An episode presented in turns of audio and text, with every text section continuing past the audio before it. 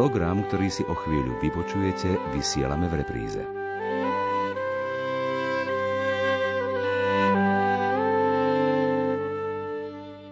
Pekné predpoludnie, milí priatelia. Niektorí ste prišli z kostola, iní sa chystáte, ale tí, ktorí ste doma, nevypínajte vaše rádia, pretože o chvíľu vás čaká zaujímavé rozprávanie v sile slova monsignora Mariana Gavendu dnes na tému Dobrý pastier. Aj dnešná nedeľa sa volá Nedeľa dobrého pastiera. Otvorte si srdcia a započúvajte sa spolu s nami do textu dnešného evanília – Prečíta nám ho Eva Žilineková.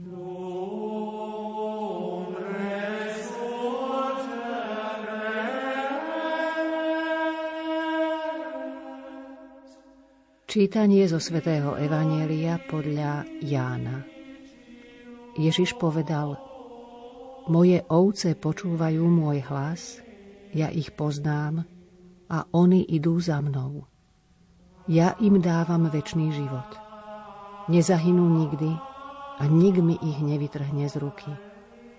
Môj otec, ktorý mi ich dal, je väčší od všetkých a nik ich nemôže otcovi vytrhnúť z ruky. Ja a otec sme jedno. Počuli sme slovo pánovo.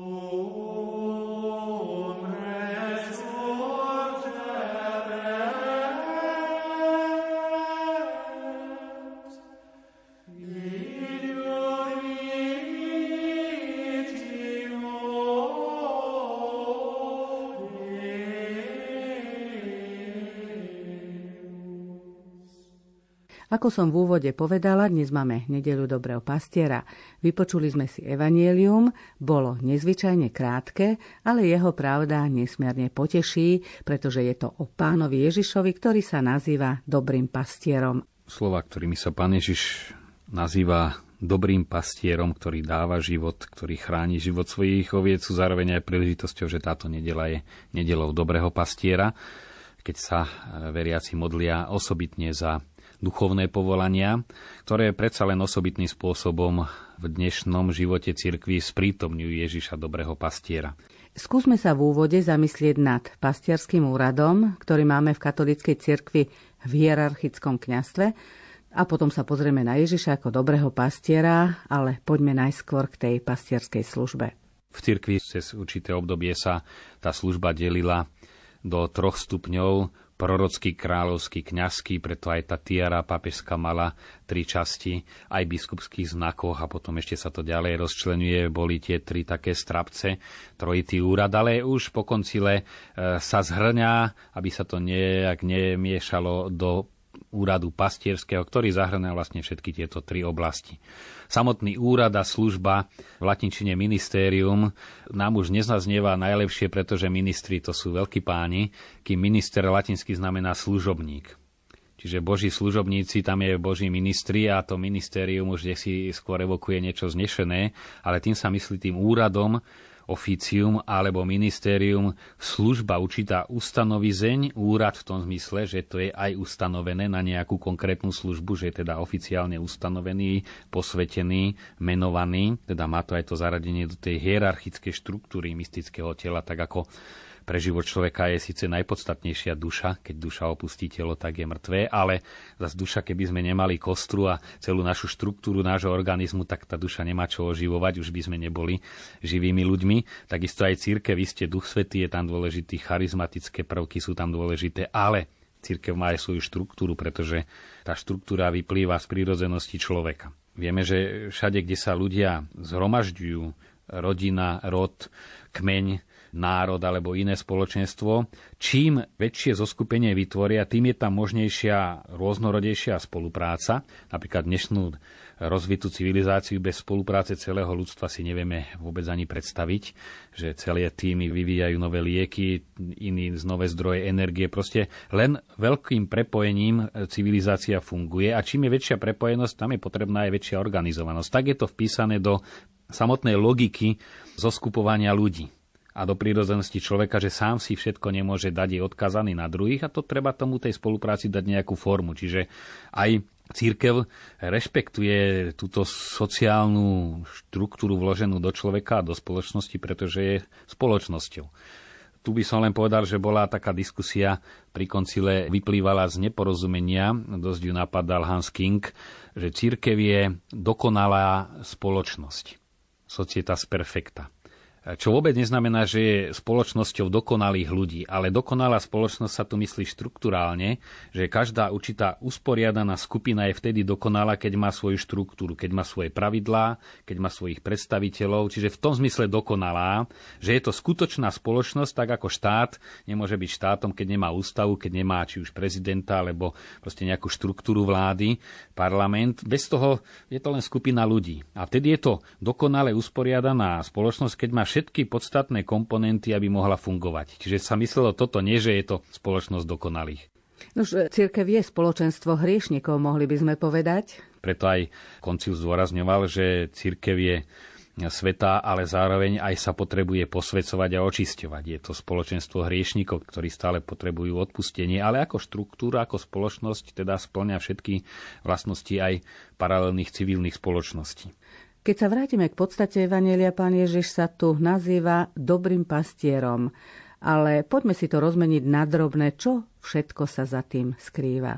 Pastier je ten, ktorý v našich podmienkach pripravuje, či už potravu pre svoje stáda na zimu, stará sa, zabezpečuje a zároveň ale mu ide o život nielen aby boli najedení, už keď prejdeme z pastierstva oviec do tej ľudskej roviny, neznamená len postarať sa, ale tam ide o to, o, ide o život aj v rodine. Otec, matka sa starajú nielen, aby bolo postarané, ale aby tie deti žili, aby tá rodina žila, čiže to je pritom najpodstatnejšie. Ježiš hovorí, moje ovce počúvajú môj hlas. Ako tomu môžeme rozumieť, čo to znamená?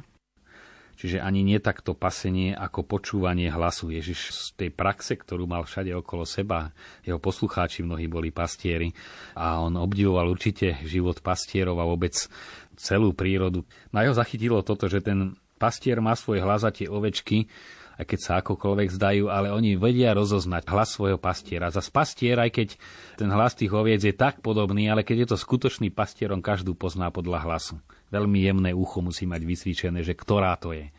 No a týmto sa chce zdôrazniť ten osobný vzťah. Ježiš Kristus má osobný vnútorný vzťah s každým extra. On e, nevstupuje do vzťahu paušálne, že ja neviem, kňaz vystúpi pred 100 tisíc ľuďmi a je to masa. Ale ja si to uvedomujem, keď e, sa mi to teda mne osobne stalo len párkrát, keď som niekam prišiel na dlhšiu dobu. E, ten prvý pohľad pri prvej omši na kostol, keď to bol len zástup ľudí a keď som po nejakej dobe odchádzal a znova som sa tak pozrel pri tom poslednom požehnaní pred rozlúčkou a už za tými tvárami si vynáralo jednak, kto je komu otcom, matkou, mnohé veci, čo sa človek podozvedal, aké problémy prežívajú, čo kto robí. Čiže bol to ten istý pohľad, ale hovoril niečo celkom iné. No a v tomto zmysle Ježiš je dobrým pastierom, ktorý pozná každého pomenia. Ďalej v dnešnom evaneliu čítame Moje ovce počúvajú môj hlas, ja ich poznám a oni idú za mnou. Skúsme sa zamyslieť nad tým slovom poznať, ale v tom biblickom poňatí. Poznať znamená v biblickom mať hlboký vnútorný vzťah, čiže nielen pomenovať, lebo to je ešte povrchné poznanie, ale do hĺbky duše. V druhej vete Ježiš hovorí, ja im dávam väčší život. A práve toto je úžasné prisľúbenie. Čiže tu jasne musíme prejsť už z podobenstva do skutočnosti, ktorá je ďaleko väčšia než len samotné podobenstvo pastiera. A ten väčší život znamená jednak ho zveľaďovať a chrániť. Dve činnosti, ktoré idú ruka v ruke, tak ako keď sa Izraeliti vrátili z babylonského zajatia. V knihe Nehemiáš, Ezdraž máme taký pekný výraz alebo obraz, keď obnovovali Jeruzalemský chrám s veľkým nadšením, tak v jednej ruke mali murárske náčinia a v druhej kopie. A povedané, aj budovali, aj chránili súčasne. A toto je vlastne aj aktivita Ježiša ako dobrého pastiera. Nikto mi ich nevytrhne z ruky, proste chráni si ich, dal mi ich otec a ja si ich uchránim a zároveň im dáva život, teda stará sa o ich vnútorný pokrm. V Evangeliu sme tiež počuli vetu Ja a Otec sme jedno. Čo to znamená pre nás? Cez vzťah k Ježišovi my vstupujeme do vzťahu s celou Najsvetejšou Trojicou. To je veľmi hlboká veta. Znamená dávať život, neznamená len teda nejak sa postarať o svojich veriacich, či už cez církev alebo priamo, ale vovádzať ich do spoločenstva s otcom.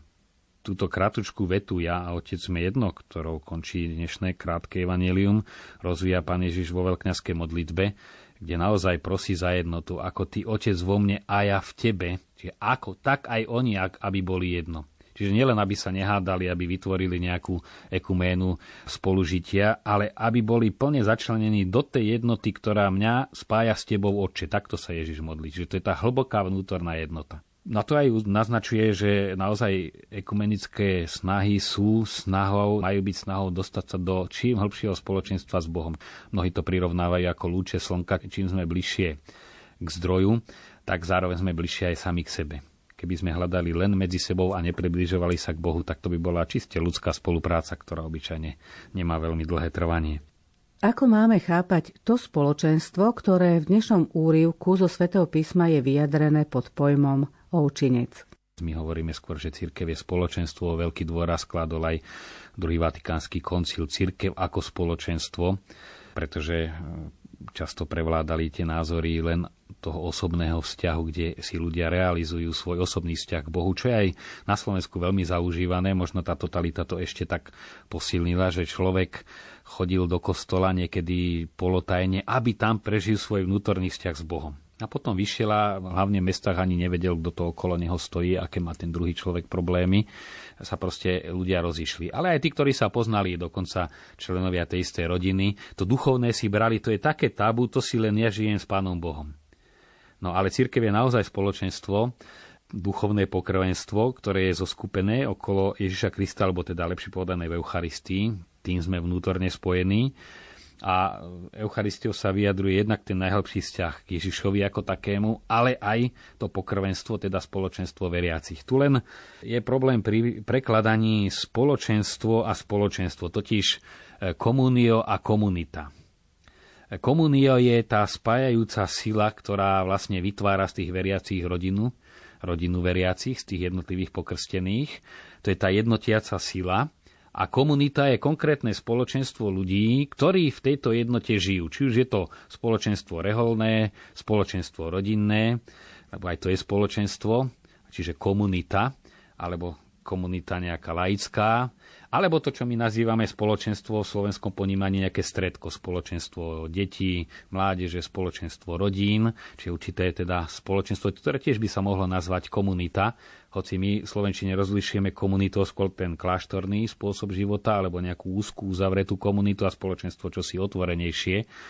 No len práve preto sa to v Slovenčine míli, že keď sa hovorí o komúniu a prekladá sa tiež slovičkom spoločenstvo, sa tým myslí, kto si to navrhol nazývať vzospolnosť, ale neujalo sa to slovíčko, hoci v rámci Slovenčiny je veľmi presné. To je to, čo si spájajúce je komúnio, ktoré vytvára ale komunity, čiže spoločenstva, manželské, kňazské, mládežnické a tak ďalej, reholné. Dnešná nedeľa je nedeľou Dobrého pastiera, ako sme už spomenuli niekoľko ráz, a tiež nedeľou modlitieb za reholné a kňažské povolania. Žiaľ, v poslednom čase sledujeme veľké útoky na reholníkov a kňazov. Bolo to vždy tak, alebo dnešná doba je k tomuto ako si predsa len viac disponovaná? V kontexte aj súčasných veľkých útokov, ktoré sú, voči cirkvi. Ja by som na to, Margo, povedal len pár slov, ktoré možno málo zaznievali, že keď sa niečo dobre robí, vždy tam nastane aj nejaký protitlak. To svedci vedeli, Dombosko je takým ozaj nám blízkym príkladom, ale aj iní svedci, každý. Keď sa začali niečo dobre robiť, tak tam to peklo vyslovene zúrilo a diali sa také veci, že človek žasne a hmatateľné, že sa budova zrútila už pred dokončením a stala to obrovské námahy. Ja vnímam aj súčasne naozaj to stavanie najmä kňazov do toho najhoršieho svetla pozitívne, že určite sa tu čosi deje dobre. A musí to byť niečo veľmi dobré, keď je takáto obrovská opozícia. Čiže toto je pohľad viery. Neviem ešte čo, to sa nedá vedieť, ale už logika viery hovorí, tu musí byť čosi veľké a dobré sa rodiť, keď je takýto veľký útok.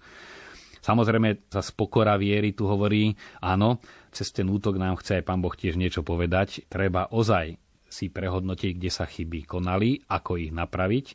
Lenže znova tie médiá si to aj tak pristrihnú. Napríklad e, viedenský kardinál Schemborn sa vyjadril, že je to podnet ozaj prehodnotiť formáciu k celibátu. Čiže či ozaj skutočne zodpovedajúc na súčasnú atmosféru, ktorá je v spoločnosti, problematiku a povahu dnešnej mládeže, tá formácia pre život v celibáte je primeraná a treba ju prehodnotiť, aby bola lepšia. Samozrejme išlo do všetkých médií, že kardinál Šembor navrhol zrušiť celibát, čiže prehodnotiť, či tu má byť celibát.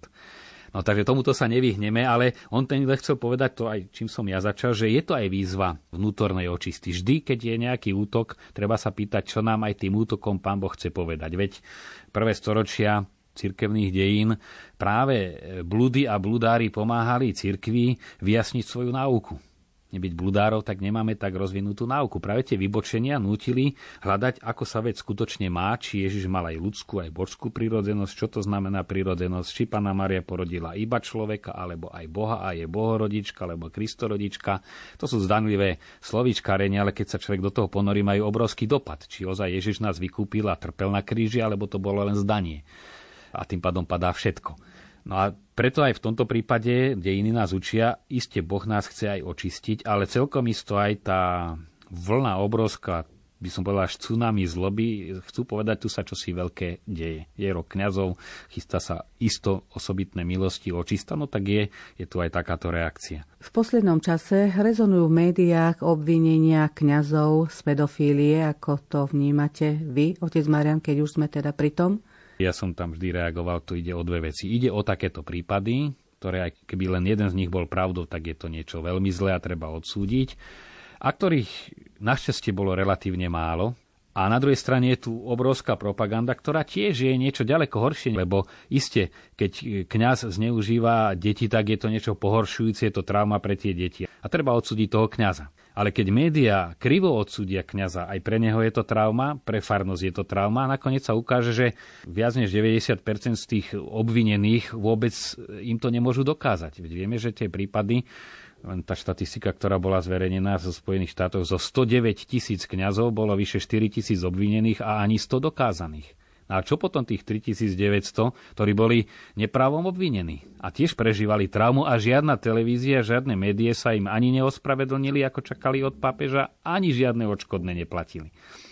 Že tu treba rozlišovať, samozrejme citlivo, aby nevyznelo, že keď človek poukáže na médiá, zastáva chyby, ktoré boli skutočne chybami. Ale treba veľmi dobre rozlišovať, No a potom tých chyb je žiaľ iných dosť veľa na to, aby sme nemuseli práve do týchto za každú cenu sklzávať a vyťahovať aj tam, kde nie sú. Treba si byť kritický, že ozaj aj kňazi sú len ľudia, to podstatné robí cez nich Boh. Či keď spovedá, kňaz dáva rozrešenie, Boh dáva rozrešenie. Isté, že Boh má radšej a je to tak aj postavené voči ľudskej prirodzenosti, keď aj ten kňaz svojim životom ľudí približuje k tomu, čo im káže, samozrejme, a to už je na zodpovednosti kňaza, keď tak nežije. Tu ale si treba uvedomiť naozaj, že v každej eucharistickej modlitbe, a to je to najintimnejšie a najintenzívnejšie v omši, keď už je tam premenený Kristus a sa modlíme za tie hlavné potreby sveta, církvy a vždy tam menujeme pápeža. Biskupa dáme pomene v rámci diecezy a potom kňazova diakonov, čiže v tej najsilnejšej modlitbe, aká vôbec je možná na tejto zemi, sa všetci veriaci pri každej omši na celom svete modlia za kňazov. Čo táto modlitba pre kňazov znamená? Tým sa kňazom vyprosuje tá milosť sprostredkovávať milosti, pretože to na základe modlitby Ježiša Krista. Církev je tá eucharistická modlitba, to je eucharistická modlitba, kde sa vlastne církev cez Krista prihovára k otcovi. Tam už e, kňaz neoslovuje syna, ktorého má pred sebou na oltári, ale otca. To je veľmi, veľmi hlboká, silná modlitba. No a v tejto sile potom kňazi posvecujú prvotne, hlavne a nie cez svoju osobnú svetosť. Díkať, hovorím, je veľmi dôležitá, ale si aj toto treba uvedomiť, že to podstatné prechádza cez nich ako cez nástroj. Nástroj má byť tiež aj pekný, aj dobrý, aj účinný, ale to podstatné nie je na samotnom kňazovi. A potom druhá stránka mince je, že skutočne to slovenské príslovie, že keď padá jeden strom, to počujeme všetci a keď rastie les, to nikto nepočuje, ale to je podstatné a nebyť lesa ani tie jednotlivé stromy by nemohli spadnúť. Že na druhej strane si človek uvedomí, koľko predsa len napriek všetkým limitom dobrého sa robí. Raz sme tak sedeli po jednej rozhlasovej diskusii, bol tam aj evangelický vtedajší generálny biskup Filo Viacira, tak sme sa spontánne rozkritizovali, lebo tak človek, keď si uvedomí, aké ešte rôzne možnosti tu sú a výzvy, ako slabodane odpovedáme, tak tie závery sú skôr kritické. Ale do toho práve biskup Filo hovorí, ale Pozrime sa zase, čo sa za tie roky tu urobilo. Veď toto, toto, toto začal menovať. Žiadne školy tu neboli, žiadne katecheti vyškolení. Toto, to, začal, vymenoval a hovorí, veď sa za tie roky aj veľa krásnych vecí spravilo. Napriek všetkým nedostatkom je veľmi dôležité aj toto si uvedomovať. Že naozaj tí tichí kňazi, ktorí nerobia žiadne ani veľké cirkevné podujatia, ani cirkevné škandály na druhej strane, len ticho pracujú, tých nikto nehovorí. Keď som s médiami, neraz sa ma pýtali, či už ako hovorcu, alebo aj potom, že čo si o tom a o tom myslím. Viete, aj keď je to pravda, už tým budete klamať, keď len toto vyťahnete. Lebo ak len by to bol každý desiatý prípad a vy aj tých 9 nespomeniete, už klamete, aj keď poviete pravdu. Bolo by proporčné vymenovať 10 dobrých vecí a potom aj jednu zlú. Tedy by ste boli pravdiví. No lebo oni sa oháňajú médiá väčšinou, ale veď to je pravda. A my keď to pomenujeme, pomáhame očisťovať církev. Už keď sa nad tým zamyslíme, neočistujú v určitom kontexte? No, istom mysle povedané, aj ju pomáhajú očisťovať, ale je to očisťovanie, ktoré Boh robí, nie oni, pretože skutočne objektívne povedané pred ľuďmi je to zavádzanie, keď sa o niekom hovorí iba zlé, Veď keď sa žijeme do toho, všetci máme aj zlé vlastnosti a ako by nám padlo, keby všetci rozoberali len naše zlé vlastnosti a nevideli tie dobré, ktoré máme. Vráťme sa k pastierovi a možno poďme do toho reálneho života. Ak veriaci vidia, že ich pastier namiesto toho, aby bol pastierom, viac hľadí na svoje záujmy, alebo ak sa im niečo predsa len na ňom nepozdáva, čo s tým, ako to riešiť? No, samozrejme, pastieri nie sú nejaká kasta, aj keď teda aplikujeme na kňazov, ale oni sú včlenení do spoločenstva napokon v danej farnosti, sú predlženou rukou biskupa, na to málo vnímame, viac vnímame farár, to je naša hlava v našom spoločenstve a biskup ten je si ďaleko na biskupskom úrade, ale treba sa prinavrácať k tomu pôvodnému ponímaniu cirkvi, kde biskup zodpoveda za miestnu cirkev, preto aj bola prax, keď biskup slúžil omšu, v meste sa neslúžili žiadne iné omše. Sa išlo na biskupovú omšu, ale keď on nemohol byť, všade slúžili kňazi praktické možnosti teraz sú iné. Nie je možné, aby všetci išli na biskupskú omšu, ale jednak zdôrazniť význam katedrály a biskupa je aj tak dôležité. Ale hlavne si uvedomiť, že naozaj kňaz je začlený do spoločenstva a oni sú za seba zodpovední. Nielen kňaza veriacich, ale aj veriaci za kňaza. No a tak ako aj kňaz má pomáhať v ľuďoch rozvíjať to dobré a odstraňovať to zlé, tak tá spolúčinnosť má byť aj opačná, teda aj veriaci majú pomáhať kňazovi rozvíjať to dobré a pomáhať mu aj odstraňovať to, čo je v jeho povahe slabé a zlé. A to znamená jednak tiež aj pozbudiť kňazov. Keď e, začne, tak ako aj medzi ľudských iných vzťahov, určité napätie medzi kňazom a veriacimi, potom už on na nich hľadá skôr tie chyby, oni na ňom, no je to špirála, že kde potom aj jeden má pravdu, aj druhý, lebo aj veriaci majú chyby, aj kňaz má chyby a ide to do nekonečna.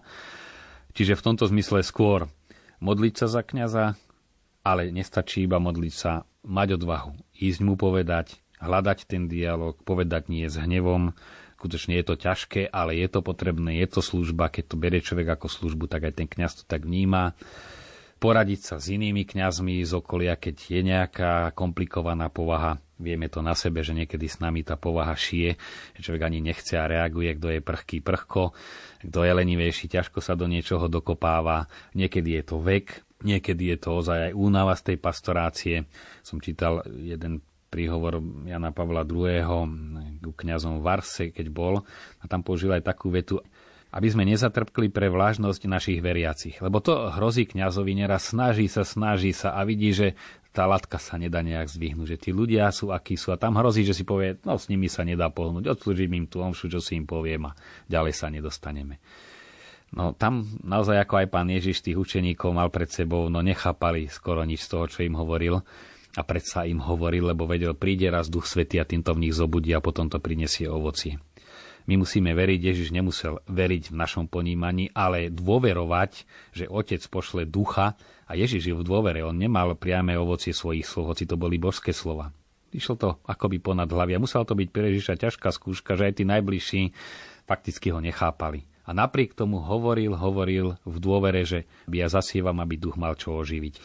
Pokúsme sa dať ale predsa len konkrétnu radu. V prípade, ak tie vzťahy vo farnosti medzi kňazom a veriacimi naozaj nefungujú, alebo ak je naozaj ten problém vážnejší, že ten kňaz je predsa len niekde inde, ako by mal byť, čo s tým robiť? aj pre kniaza je to skúška. No a tu hovorím, je to čosi, čosi vzájomné, pomáhať si, keď je veľký problém, poradiť sa, keď je ešte väčší, zájsť za biskupom, ale nie protestné anonýmy písať, lebo to aj keby boli založené na pravde a niekto sa hanbil alebo bal podpísať, ten biskup to musí hádzať do koša naozaj, lebo inak by sa nechal spútať a to nemôže spraviť a nespraví to. A ísť, aby sme hľadali riešenie lebo aj biskup chudá, keď by mu stále len chodili z ťažnosti a on musí vykryť ten počet farností, ktoré má tými kňazmi, ktorých má. Isté, že každý biskup by bol najradšej, keby má do každej farnosti svetého, mladého, kňaza, ktorý vie s mladými športovať, s hudobníkmi spievať, pre starších byť trpezlivý, no proste najradšej by dal takého, ale takých nemáme. No a musí aj biskup, tak ako pán Boh si musí kúriť s tým drevom, ktoré má a robí to, tak aj biskup je na to odkázaný. Čiže mať aj pre biskupa porozumenie. Nielen písať stiažnosti, preložte nám ho, my chceme iného, ale aj sa vžiť do toho, že na biskupa ďaleko viac je potrieb, než on má možnosti. Nepomerne viac. No tak a tiež aj uznať, dobre, musí vychádzať aj biskup z toho, čo je reálne možné. Skúsme to zhrnúť, ako môžeme my, lajci, pomôcť našim pastierom. Tak tu samozrejme východisko je práve modlitbe za tých pastierov, ktorí už sú, aby boli čoraz viac pastiermi a hlavne za nové povolania, lebo povolania sú predovšetkým dar, je to dar od Boha a povolanie ako také aj voči tomu volanému, aj voči tým, ktorý, ku ktorým je poslaný.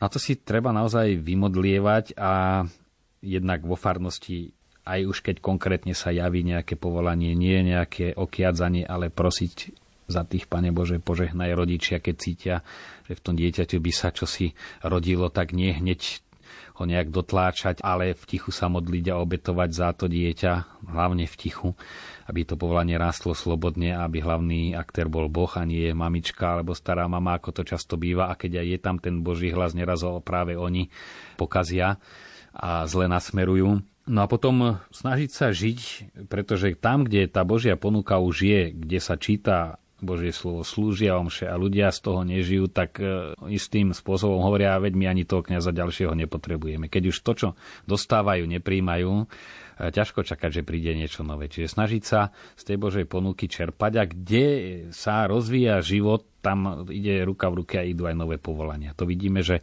povolania idú cez povolania. A tie trendy, ktoré boli, že kňazov hľadať ako nahradiť, boli krátkodobé Isté odbremeniť ich od toho, čo kňaz nemusí robiť, aby zbytočne nestrácal energie a čo iní vedia ešte aj lepšie spraviť. Ale nejakými len e, čítaniami laikov, zo všetkou ústov k laikom, kde vo farnosti nepôsobí kňaz, veľmi ťažko sa ujme nové kňazské povolanie. Boh je slobodný, človek je slobodný a predsa tu badáme určitú zákonitosť, že nové povolania sa rodia okolo horlivých kňazov. Hovorili ste aj o povolaniach. Nakoniec dnes je ten deň, keď sa za povolania modlíme, ale žiaľ, ako by tých povolaní ubúdalo. Ako túto možno trošičku kritickú situáciu vidíte vy, otec Marian? Znova tu sa nemusíme nechať strašiť ani štatistikami, ona tá krivka sa vždy niekde aj zastaví. To sa dalo ľahko spočítať, že ak to takto pôjde aj podľa mojich výpočtov, keď som bol pred 14 rokmi v Bratislavskom seminári, už by tu nemalo byť ani jedno povolanie. Ale ono sa to niekde zastaví a potom sa to začne aj dvíhať, čiže ozaj zase Boh si chráni svoje povolania a vždy ich aj dá. A potom aj o tie ovečky sa postará. Nikto mi ich nevytrhne z ruky. To je veľké uistenie. A potom aj či už pápeži, alebo aj kongregácia pre náboženskú výchovu, pre semináre, v tých pozbudeniach, všade to konverguje. Je to otázka dôvery. Teraz žijeme v skúške dôvery, aj čo sa týka povolaní, že žiť z tej dôvery, áno, Pán Boh sa postará. Ak my budeme robiť to, čo máme, ako rodičia, ako farnosť, Pán Boh sa postará. Aj keď sa to niekedy zdá neriešiteľné, keď si pozeráme, koľky zomierajú ročne a koľky noví sú vysvetení, tak sa to zdá ľudský ťažko riešiteľné, ale to sa už neraz zdalo a Pán Boh má také možnosti, ktoré my si nevieme ani predstaviť. Takže je to výzva k dôvere, k modlitbe a naozaj neabsolutizovať. Naše rozprávanie s monsignorom Marianom Gavendom sa končí, ale verím, že sa nekončia vaše a naše modlitby za dobrých a svetých kňazov. Lúčia sa s vami otec Marian Gavenda, od mixážneho pultu Matúš Brila a od mikrofónu Anna Brilová. Prajeme vám peknú nedeľu a tešíme sa na vás o týždeň.